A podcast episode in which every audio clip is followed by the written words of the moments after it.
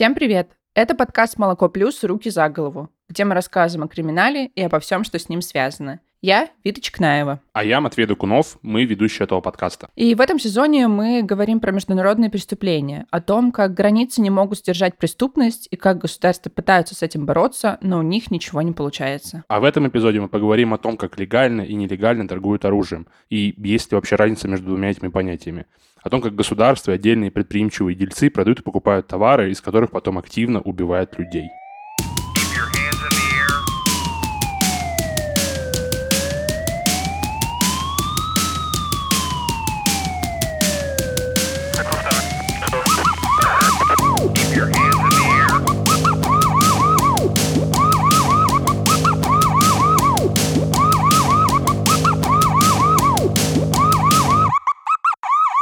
Подкаст «Руки за голову». Люди постоянно воюют и дерутся друг с другом. Об этом мы рассказывали подробно в прошлом нашем четвертом сезоне про военные преступления. Если вы вдруг не слушали, пожалуйста, послушайте. Но делать это голыми руками вообще-то не очень эффективно и тем более не очень-то интересно. И примерно как только человечество научилось делать оружие, тогда же его начали обменивать, дарить кому-то и, в общем-то, продавать. А те люди, которые на заре цивилизации научились обрабатывать металлы для создания оружия, вовсю пользовались своими навыками, чтобы на этом заработать и прокормить свою семью. Да, оружие было очень таким золотым ресурсом для заработка во все времена. Это всегда было дорогим удовольствием. Например, в каком-нибудь древнем Египте оружие могли позволить себе только очень богатые люди, потому что технологии были для этого времени сложными. Даже, ну вот сейчас мы смотрим на боевые колесницы, и для нас сейчас это кажется чем-то примитивным, но по тем временам, по сложности, эти боевые колесницы были примерно равны, как для нас сейчас танк или самолет. И если сейчас как раз танки, самолеты могут себе позволить только очень богатые люди или вообще только государство, потому что это очень дорого, то и в древности оружие того времени было, разумеется, не дешевым. А когда люди научились управлять лошадью с помощью упряжки, то лошади из животных, которые что-то перевозят, или животных, которые помогают возделывать еду, или вообще ресурс для еды, лошади стали транспортным средством, которое очень активно использовалось в войне и в разных боевых действиях. Так, например, какие-нибудь гунны — это такой народ древний, который из Центральной Азии перебрался в Восточную Европу а, где-то во втором веке нашей эры. И вот они по факту были просто большим конным войском. Соответственно, лошадь, типа как боевая единица, стала более ходовым товаром. Тут еще интересно отметить такой момент, что как только стали появляться более эффективные для убийств виды оружия, например, арбалет, их сразу начали пытаться запрещать. Например, эффективность арбалета как оружие дальнего боя в средневековье была настолько высокой, что с ним боролась даже церковь. И в XII веке Второй Латеранский собор запретил арбалеты и луки в войнах между христианами. Правда, большой эффективности, особенно в случае лука, такой запрет не имел, и люди продолжали их использовать. То есть они были военными преступниками, получается? Ну, как такового закона, как я понимаю, не было. Типа запрет просто. Ну, э, военными и христианскими преступниками. Ну да, да, да. Бога не побоялись. И представьте, идет средневековая война, Значит, важные рыцари заплатили за свои красивые доспехи. Просто какие-то несосветные деньги все это стоило. Потом купили себе и еще оруженосцу, кстати, э, по лошади. А может быть и по несколько, потому что оружие, возможно, нес не только оруженосец, но и было так много, что пришлось вести еще на лошади отдельно. До этого рыцарь еще провел много времени на учебе. Он учился э, владеть оружием, использовать его, ездить верхом и сражаться. А потом его в бою убивает крестьянин, которому местный лорд в руки выдал просто арбалет. Как минимум обидно. И, естественно, такое оружие было сильно дешевле рыцаря с доспехами, вот это вот все. И да, арбалеты, луки более эффективны. Соответственно, на арбалеты и луки был более высокий спрос, и его покупали. Но в целом торговля оружием была не массовой штукой, и, конечно, не в таких объемах, как это происходит сегодня. Мало кто из средневековых жителей вообще мог позволить себе что-то дороже кинжала или лука, и основными заказчиками оружия были лорды и короли, у которых, во-первых, были деньги, и которым нужно было содержать просто большие армии. Они чаще всего заказывали оружие и доспехи у ремесленников, которые специально под них изготавливали какое-то определенное количество оружия и доспехов. Например, в конце 13 века купец Фредерик Ломбард собрал в Брюге для флота короля Франции Филиппа следующие предметы. 2853 шлема, 6309 круглых щитов, 4511 кольчуг, 751 пара перчаток, 1374 нагрудника и 5067 пластин. И это просто огромный заказ. Мне кажется, даже, честно говоря, по нынешним меркам. И это самый большой заказ, информация о котором дошла до нас со Средневековья. И государства в тот момент вообще на самом деле были довольно слабые, и у них не было своего производства, своего какого-то оборонно-промышленного комплекса, как это есть сейчас. И они просто полагались на частных производителей и продавцов. Тогда же были и международные, и межгосударственные сделки между феодалами, купцами и производителями оружия. Но, в общем-то, как и сейчас, отдельные местности производили и, соответственно, продавали определенные виды оружия. Например, какие-нибудь мечи из Баварии были популярны во всей Европе из-за их высокого качества. То есть это становилось неким брендом, который даже пытались подделывать. На Руси большинство обоюдоострых мечей было, кстати, тоже иностранного производства. Просто на Руси тогда не было хорошей руды для производства качественных лезвий.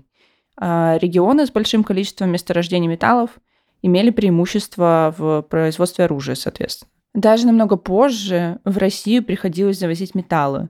Например, это была огромной проблемой для Ивана Грозного, потому что в то время некоторые страны наложили санкции и запретили продажу металлов и оружия в Россию.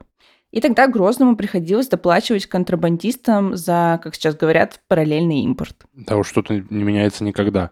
Но поменялось немножко отношение к ограничению ношения оружия. В средневековой Англии, например, мечи в городе могли носить только рыцари или типа местные полицейские. А вот все остальные могли носить с собой только ножи или кинжалы. Но за городом оружие носить можно было довольно свободно. А когда появился более весомый аргумент в споре огнестрельное оружие и пушки, то масштабы торговли оружием увеличились еще больше.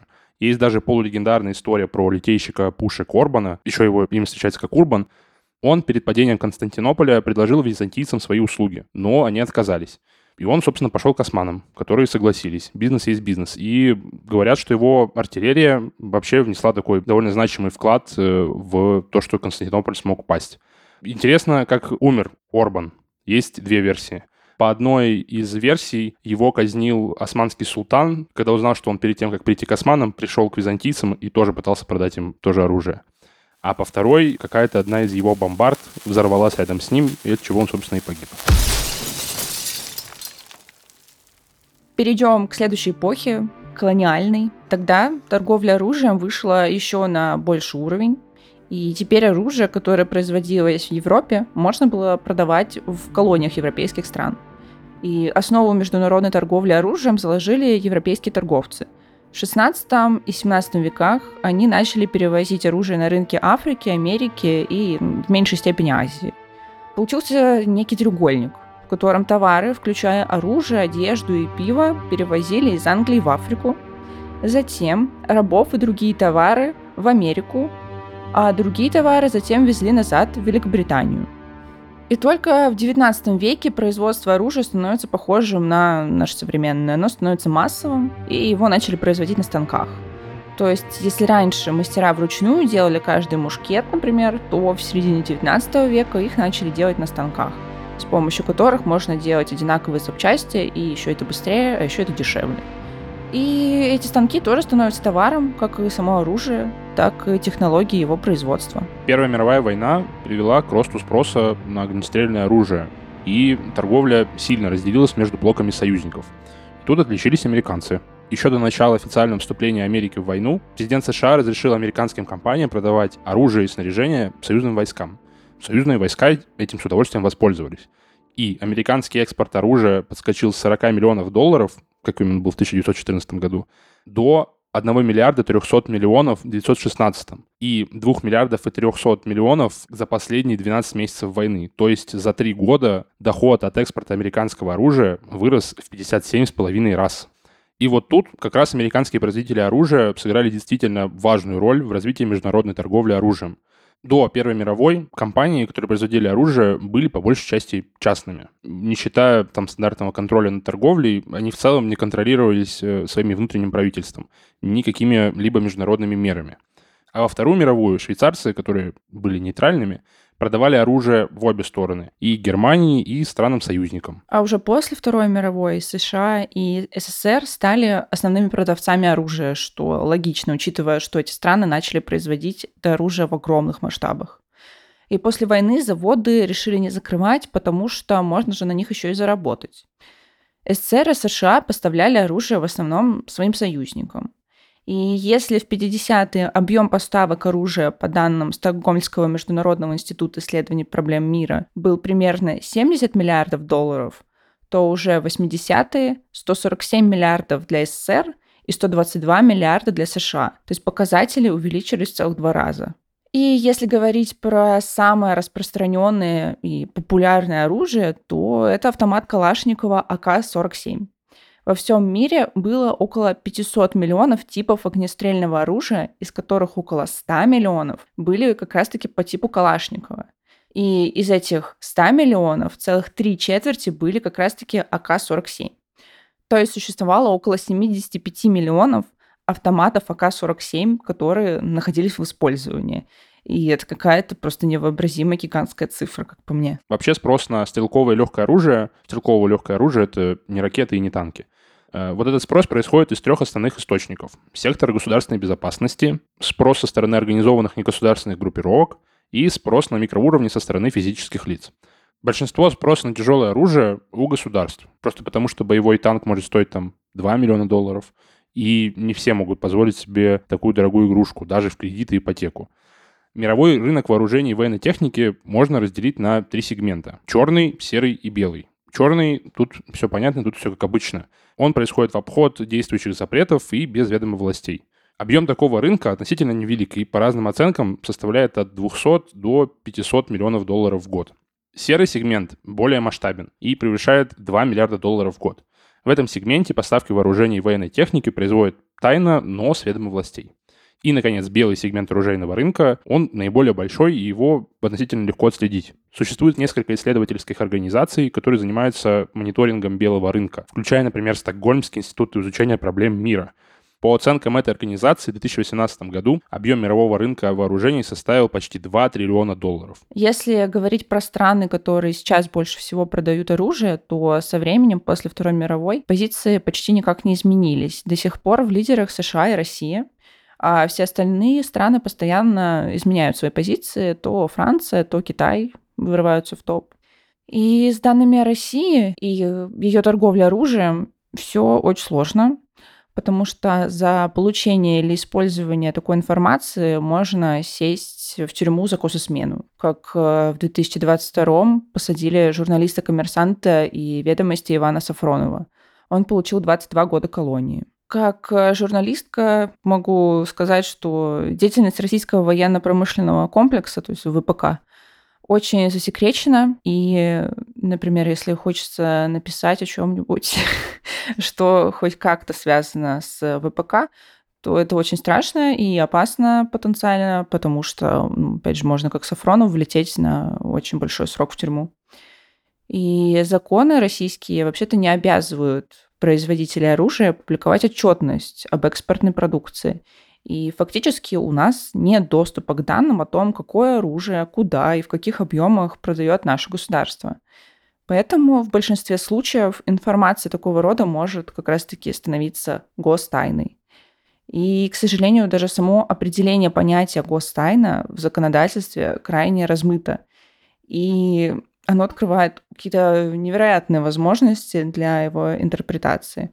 Если посмотреть на 275-ю статью Уголовного кодекса Российской Федерации о госизмене, то можно увидеть, что под госизмену попадает э, не только действие того человека, который подписал какие-то документы о том, что он имеет доступ к этим сведениям и не будет их разглашать, а даже если ты просто человек со стороны и увидел, например, как э, танки везут куда-то. Просто увидел. Ну, потому что их везли прямо перед твоими глазами.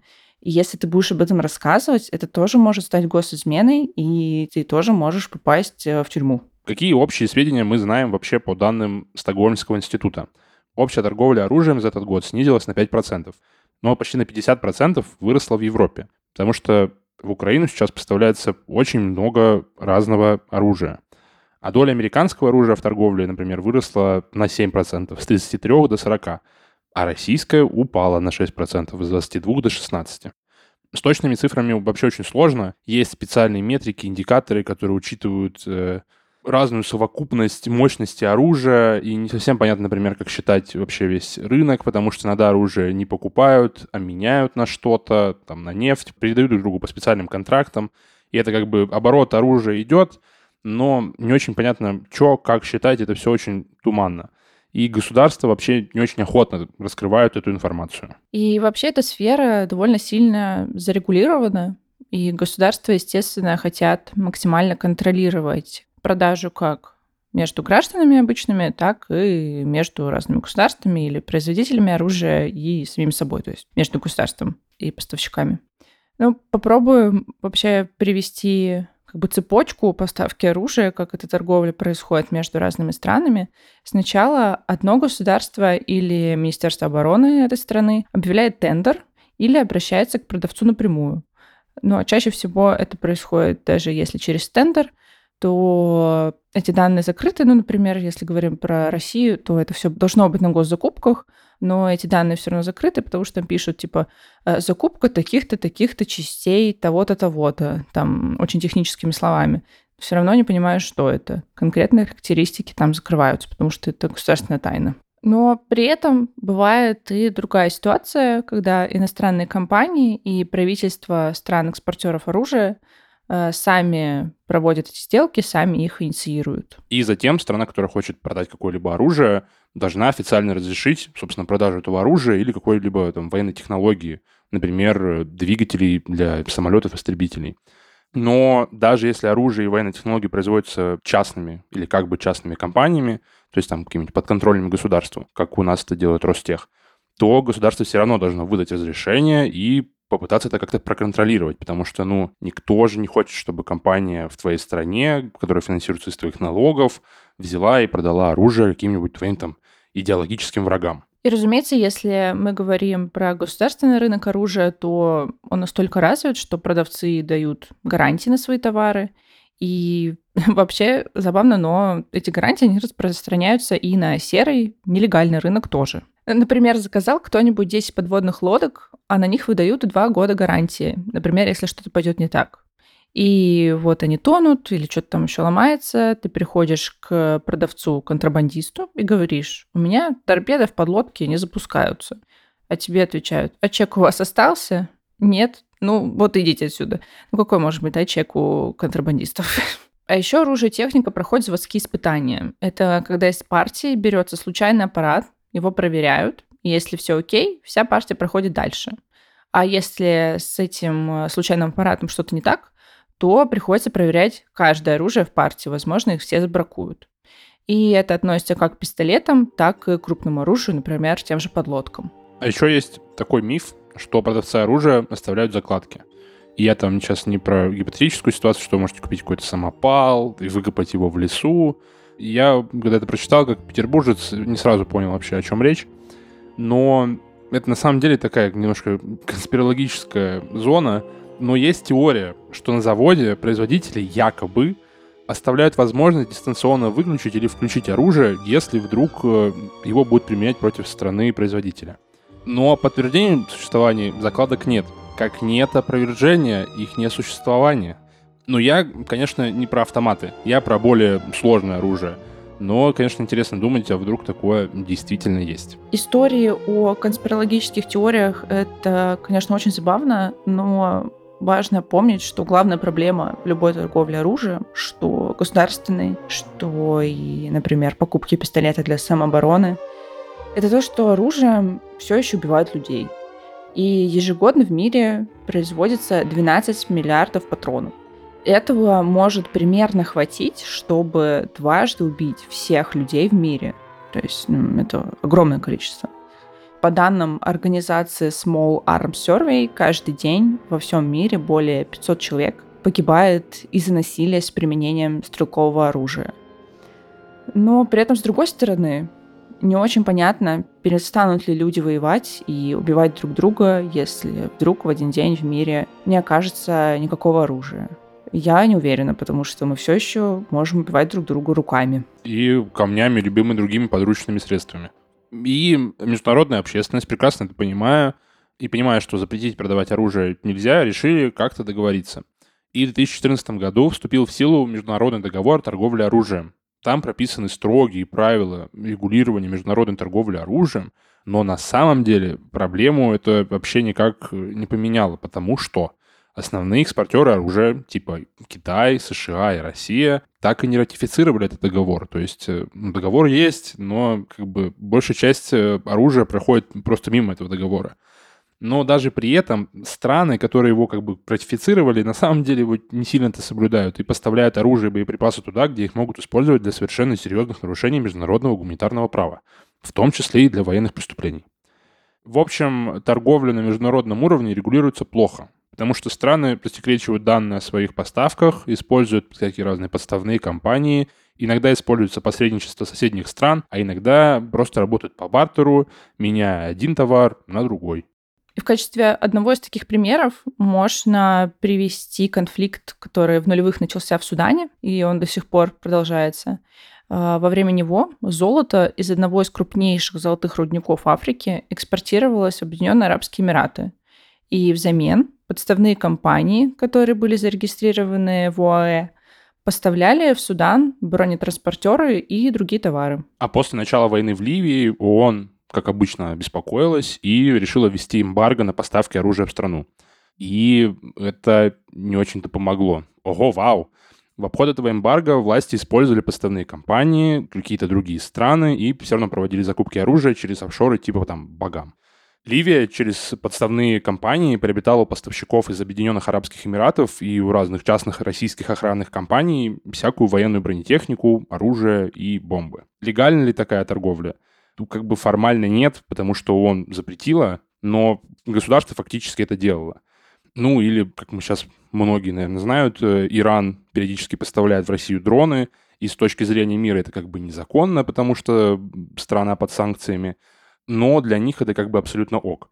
Преступление ли это? Ну, если вас захотят посадить за это, вас посадят. Какая-нибудь страна вас выманит, об этом узнаем чуть позже, и вы можете отправиться в тюрьму но по факту несоблюдение договоров — это не совсем преступление, даже вообще не преступление. Вообще границы между легальной и нелегальной торговлей оружием часто стерты и непрозрачны. Да, масштабы нелегальной торговли сильно ниже, чем легальные, но они все еще очень большие. И часто вот эта криминальная торговля — это просто контрабанда. Оружие нелегально перевозится из одних стран в другие, потому что в одних странах оружие можно легально приобрести, а потом увезти в другое. Например, в США оружие можно легко купить вообще законно, или же купить комплектующие этого оружия и потом как лего собрать самому. И так, более половины нелегальных пистолетов, изъятых в Канаде, и около 80% нелегального огнестрельного оружия, изъятого в Мексике, поступили как раз-таки из США. Было даже такое дело, ну, мы уже переносимся из э, США, Канады и Мексики в Южную Америку, когда Иордания продала Перу 10 тысяч автоматов Калашникова. Однако 2000 автоматов Калашникова где-то потерялись. Потерялись они на самом деле над джунглями Колумбии, где были сброшены просто с парашютов. И достались организации революционной вооруженной силы Колумбии. А правительство Перу предоставило иорданцам фальсифицированные документы, мол, все окей, автоматы у нас, успешно воюем, спасибо большое, присылайте еще. На самом деле их передали революционерам в обмен на кокаин. За это в 2006 году главу спецслужбы Перу приговорили к 20 годам тюрьмы. Интересно, сколько там было кокаина. Если говорить про каких-то известных торговцев оружием, есть, например, такой югославский коммерсант, барыга Томислав Дамнинович – он приобрел свой первый опыт в торговле тем, что убивает, когда фрахтовал самолеты и организовал перелеты, нарушая санкции во время распада Югославии. Позже начал заниматься разными схемами, типа размещал российскую компанию в Сербии, с помощью нее возил тоже разное оружие, еще известное свойство его перевозок было в том, что он часто на одном и том же самолете привозил в одну и ту же страну и оружие, и гуманитарную помощь. Как правило, наверное, прикрываясь гуманитарной помощью. И это распространенный способ э, перевозки оружия, такой, находящийся в серой зоне, когда ты не весь самолет забиваешь оружием, а прикрываешься с помощью гуманитарки или каких-то там продовольственных товаров, которые ты везешь в эту страну. Или еще один пример — это самый известный торговец оружием в мире, россиянин Виктор Бут. Вообще он сначала занимался логистикой и перевозкой товаров. После распада СССР он уволился из армии, где был военным переводчиком, и начал работать в Африке и открыл свой бизнес. Он перевозил цветы, хостовары и французских и бельгийских военных миротворцев при этом.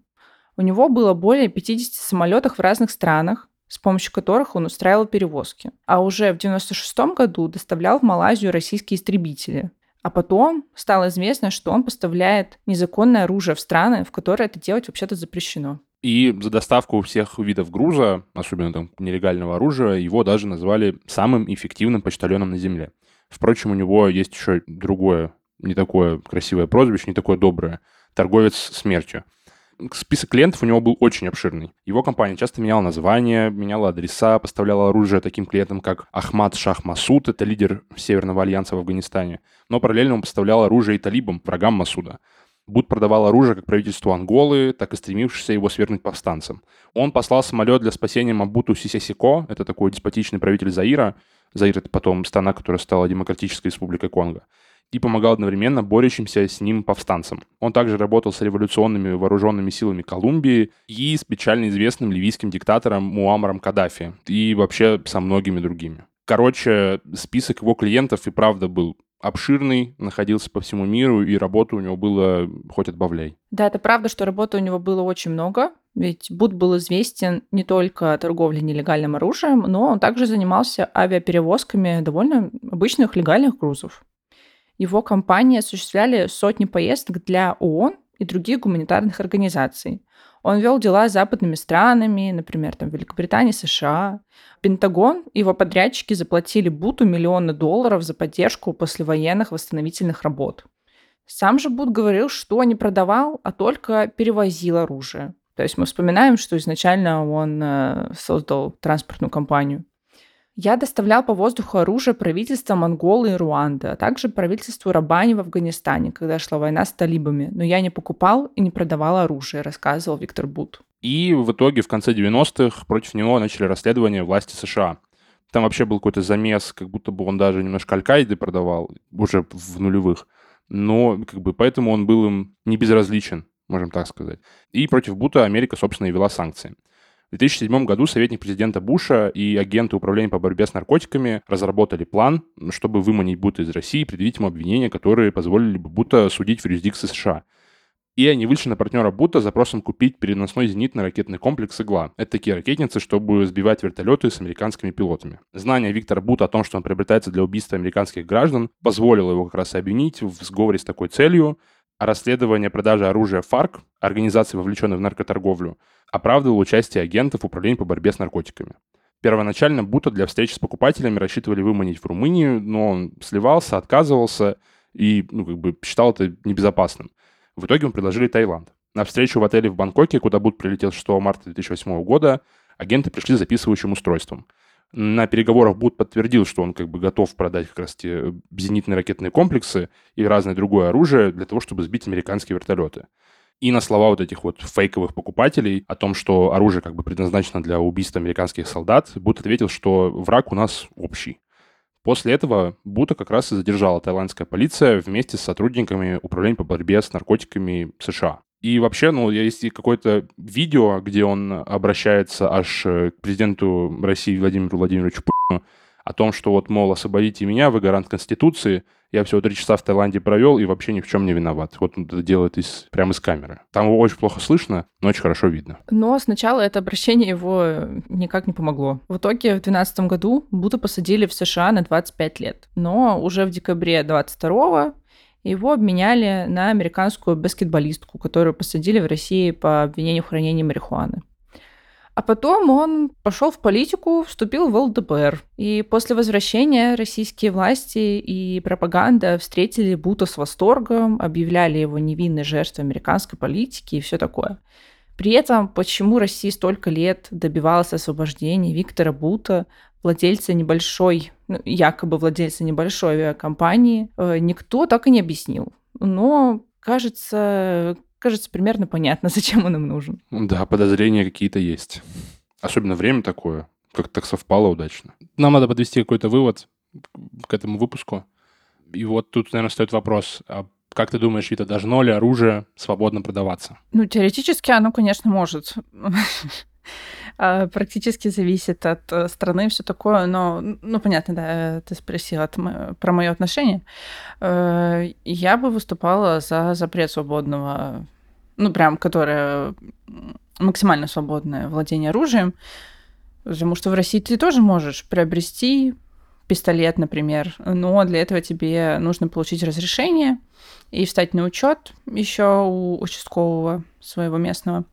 И если ты покупаешь, например, э, какое-то крупное оружие, не просто пистолет, хотя, наверное, с пистолетом тоже, э, то нужно еще купить этот сейф, где его будешь хранить, и к тебе домой будет приходить участковый и будет проверять. Откуда я знаю? Знают, потому что когда я росла, э, мой папа увлекался охотой, он сейчас этим увлекается, и у нас дома было оружие, оно находилось в сейфе, и к нам приходил участковый, который смотрел, что сейф существует, и ну, все более-менее безопасно.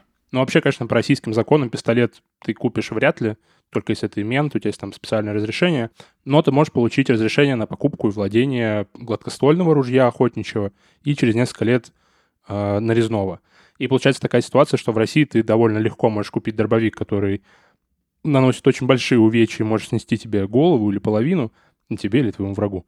Но пистолет с 9-миллиметровыми патронами купить на самом деле гораздо сложнее. А, Матвей, как ты считаешь, нужно ли разрешить свободное владение оружием? Ну, скорее нет, а, конечно, тоже, потому что меня не очень успокаивает тот аргумент, что вот, мол, преступлений может становиться меньше, потому что каждый преступник может думать, а вдруг если сейчас на кого-то нападу, у него тоже есть оружие, и это его как бы останавливает. У меня, допустим, даже может быть оружие, но мне могут там выстрелить в спину или откуда угодно. Ну, как бы меня само не успокаивает мысль о том, что человек может скрытно носить оружие там, где есть другие люди. Это не очень прикольно, на мой взгляд. Вот. Но один из аргументов, который меня склоняет больше за, это, наверное, некоторая, знаешь, возрастающая цена гражданского какого-то недовольства. В плане, когда у тебя в стране возможно легально покупать оружие, цена какого-нибудь стихийного митинга или каких-то бунтов, протестов, она сильно на самом деле возрастает. Возрастает и как бы нападение потенциально на этих э, протестующих, потому что они могут быть вооружены, и в них нужно будет стрелять но э, в целом как будто бы, если государство там типа становится тираничным, возможно, чуть проще себя отстоять себя и свои права э, вместе с оружием. Хотя это, конечно, тоже мне все равно не... Кажется, тоже не очень нормальной ситуацией. И не хотелось бы, чтобы в целом была бы такая необходимость. Но один из таких поводов, который, наверное, больше меня склоняет в положительную сторону. Ну, в целом, конечно, я против. Мне не кажется, что оружие должно быть свободным. А мне кажется, если государство будет знать, что у тебя есть оружие, ты выходишь на митинг с этим оружием потенциально, то оно будет, наоборот, действовать еще жестче и скорее стрелять в тебя, вот, потому что будет бояться тебе еще больше. Ну вот, да, я примерно об этом же хотел сказать. Ну, да, но с другой стороны, возможно, оно будет меньше доводить до того состояния, когда ты уже готов выходить с оружием, потому что оно знает, что это будет не так незаметно, как могло бы быть, если бы это был обычный спокойный митинг, когда ты такой, все, в 7 часов по домам расходимся, солнце село. Ну, будем надеяться, что в какой-то идеальной вселенной так и происходит. Но меня, конечно, на самом деле больше, чем свободное ношение оружия, напрягает тот факт, что в целом люди могут собирать свое оружие дома. Есть такие сообщества в интернете, которые думают, что владение оружием должно быть свободно, изготовление его тоже. Поэтому они выкладывают специальные проекты для 3D-принтеров, чтобы вы могли распечатать какое-то огнестрельное оружие это меня сильно напрягает, на самом деле, потому что, ну, во-первых, что это за оружие, э, насколько оно мощное. Вообще, в целом, странноватая ситуация, что на 3D-принтере ты можешь сам себе взять и напечатать пистолет, и пойти убивать людей. Я соглашусь, что это очень тревожная ситуация в целом, если ты знаешь, что, например, твой сосед там купил 3D-принтер и что-то начинает думать про оружие, и ты знаешь, что такое потенциально может существовать. Но меня успокаивает то, что 3D-принтеры, они в целом очень дорогие, и невозможно, чтобы у большого количества людей были эти 3D-принтеры. Вот, в целом. И, ну, и идея распечатать оружие на 3D-принтере, она, ну, мне кажется, я надеюсь, она очень редкая, редко у кого появляется, и я не встречала таких людей. И, конечно, выборка, она очень маленькая, она моя, чисто субъективная, но мне кажется, это не супер распространенная мысль. Но, например, если будет какой-то большой бунт да, э, гражданский, то это поможет, наоборот. Все станки будут работать 24 на 7. Да, все принтеры. Это будут бешеные принтеры. Но, как мы поняли из этого выпуска, торговля оружием розничная на самом деле, по большому счету, капля в море, потому что все основные деньги проходят между государствами, когда они продают здоровые танки, смертельные ракеты, дроны и обменивают их на какие-то полезные плюшки для себя и там своего государства. Кстати, про дроны.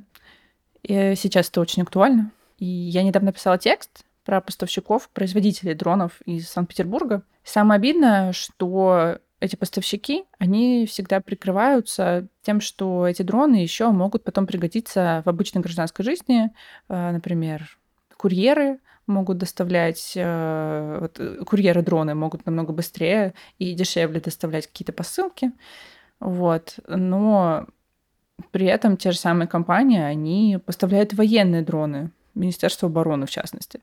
Вот, и их используют сейчас каждый день на военных действиях. Ну, странный, конечно, у меня сейчас тейк в голове прозвучал, но, возможно, даже в каком-то смысле будет полезно для развития сферы дронов, а, потому что, ну, я сейчас... Ты когда видела последний раз э, дрона-курьера? Я такое видел только на одном видео, где дрон-курьер врезался, типа, в дом.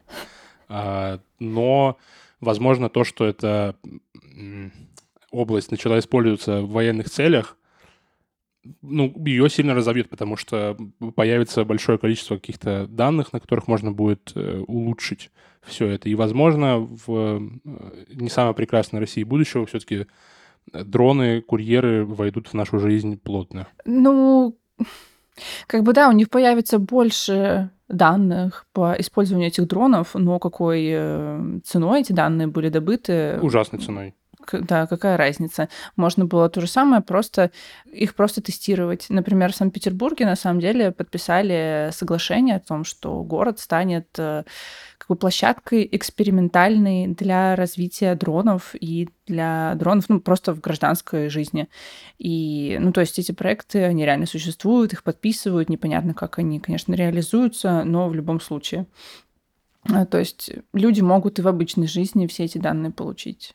Могут, но все равно так или иначе какие-то военные действия часто становятся э, таким мощным двигателем всех таких разработок. Потому что, ну, одно дело, когда тебе нужно дрона-курьера разработать, ты не так, мне кажется, сильно стараешься, когда, тебя, когда тебе заставляют разрабатывать дрона, который будет лететь убивать. А потом все эти наработки можно перенести с убивающего дрона вот на этот э, курьерский. Ну, это человек... Ну, мне не понять этого человека, потому что у него другие как бы жизненные ориентиры. Мне было бы интереснее, наоборот, разрабатывать курьера, потому что я сижу там, что-нибудь заказываю в Сазон или Wildberries, и я хочу, чтобы это появилось прямо сейчас, и доставка стоила 0 рублей. Еще одна мысль, которая материализовалась, кристаллизовалась в этом выпуске, но на самом деле не очень новая, но в участии в войне выигрывают те, кто, во-первых, в ней просто не участвует э, прямым э, способом, а, например, продает оружие и той, и другой стороне конфликта, потому что оружие будет нужно регулярно, э, оно будет ломаться, они будут заказывать еще новое, новое, новое, и у тебя это просто бесконечный поток денег, который идет с двух сторон, и ты весь такой сидишь, богатый, нажившийся на огромном количестве смертей. Ну да, ты будешь весь такой богатый сидеть, но при этом все эти поставки, то, что ты будешь поставлять одной стороне и другой стороне, будешь выигрывать с обеих сторон, э, но эти поставки будут приводить к эскалации конфликтов, военных конфликты будут затягиваться, э, и люди будут продолжать умирать. Ну да, потому что войны как будто бы могут продолжаться до тех пор, пока есть э, из чего стрелять, чем воевать, и пока поставляется оружие, потому что ну, опять же, оружие есть. Э, люди, люди еще долго могут не кончаться, потому что людей миллионы. Вот. Но с другой стороны, войны, конечно, не происходят э, просто так на пустом месте, потому что у этого обычно есть какая-то там долгая предыстория э, разных межгосударственных обид или каких-то комплексов определенных людей. Ну, вообще войны могут продолжаться, мне кажется, без оружия, потому что мы все еще можем убивать друг друга руками и ногами. Они, возможно, как-то уменьшатся или локализуются, но, мне кажется, вряд ли прекратятся, потому что люди не перестанут конфликтовать в целом. Ну да, есть еще информационная война, война словами и всякими такими подобными приколами в интернете. Перед концом выпуска еще хотим вам рассказать об одном подкасте. Называется «Тюремный подкаст». Миша, его автор, разговаривает с русскими, которые сидели в тюрьмах разных стран мира. Уже вышло 35 выпусков. Есть про тюрьмы в Колумбии, про плен в Ливии. И неделю назад Миша опубликовал эпизод про концлагерь для больных в Китае. Выглядит это место как настоящая человека-ферма. У каждого заключенный свой контейнер, туалет, Wi-Fi и комбикорм. Зачем китайцы вообще строят такие места? И как в них не сойти с ума? В описании мы оставили ссылку на выпуск тюремного подкаста из Китая. Переходите, слушайте. Ссылка это на Яндекс Музыку, но эпизод есть и на вашей подкаст-платформе. Если это не Яндекс, то можете искать через поиск. Вбивайте туда тюремный подкаст. Спасибо, что дослушали этот эпизод. Спасибо подписчикам и патронам, которые поддерживают наш проект. Это был подкаст «Руки за голову». Его ведущие Матвей Докунов и Вита Чикнаева. А также звукорежиссерка Варвара Грушко и продюсер Леша Жабин. А за джингл спасибо Кириллу Тарушкину. «Молоко плюс» и наш подкаст существуют благодаря читателям, слушателям и подписчикам. Если вы в России, можете поддержать нас, подписавшись на регулярные пожертвования на нашем сайте или на Boosty – если вы не в России, поддержите нас на Patreon е. Все ссылки есть в описании. Подписывайтесь. А еще вы можете поддержать нас, оставив нам какой-нибудь приятный отзыв на Apple Podcast, э, в комментарии на Castbox е или в любой другой социальной сети, где найдете контент э, с нашим подкастом. Подписывайтесь на нас на всех удобных для вас платформах. Еще раз повторяю, ставьте оценки, оставляйте комментарии и читайте наш альманах. Всем пока. Пока.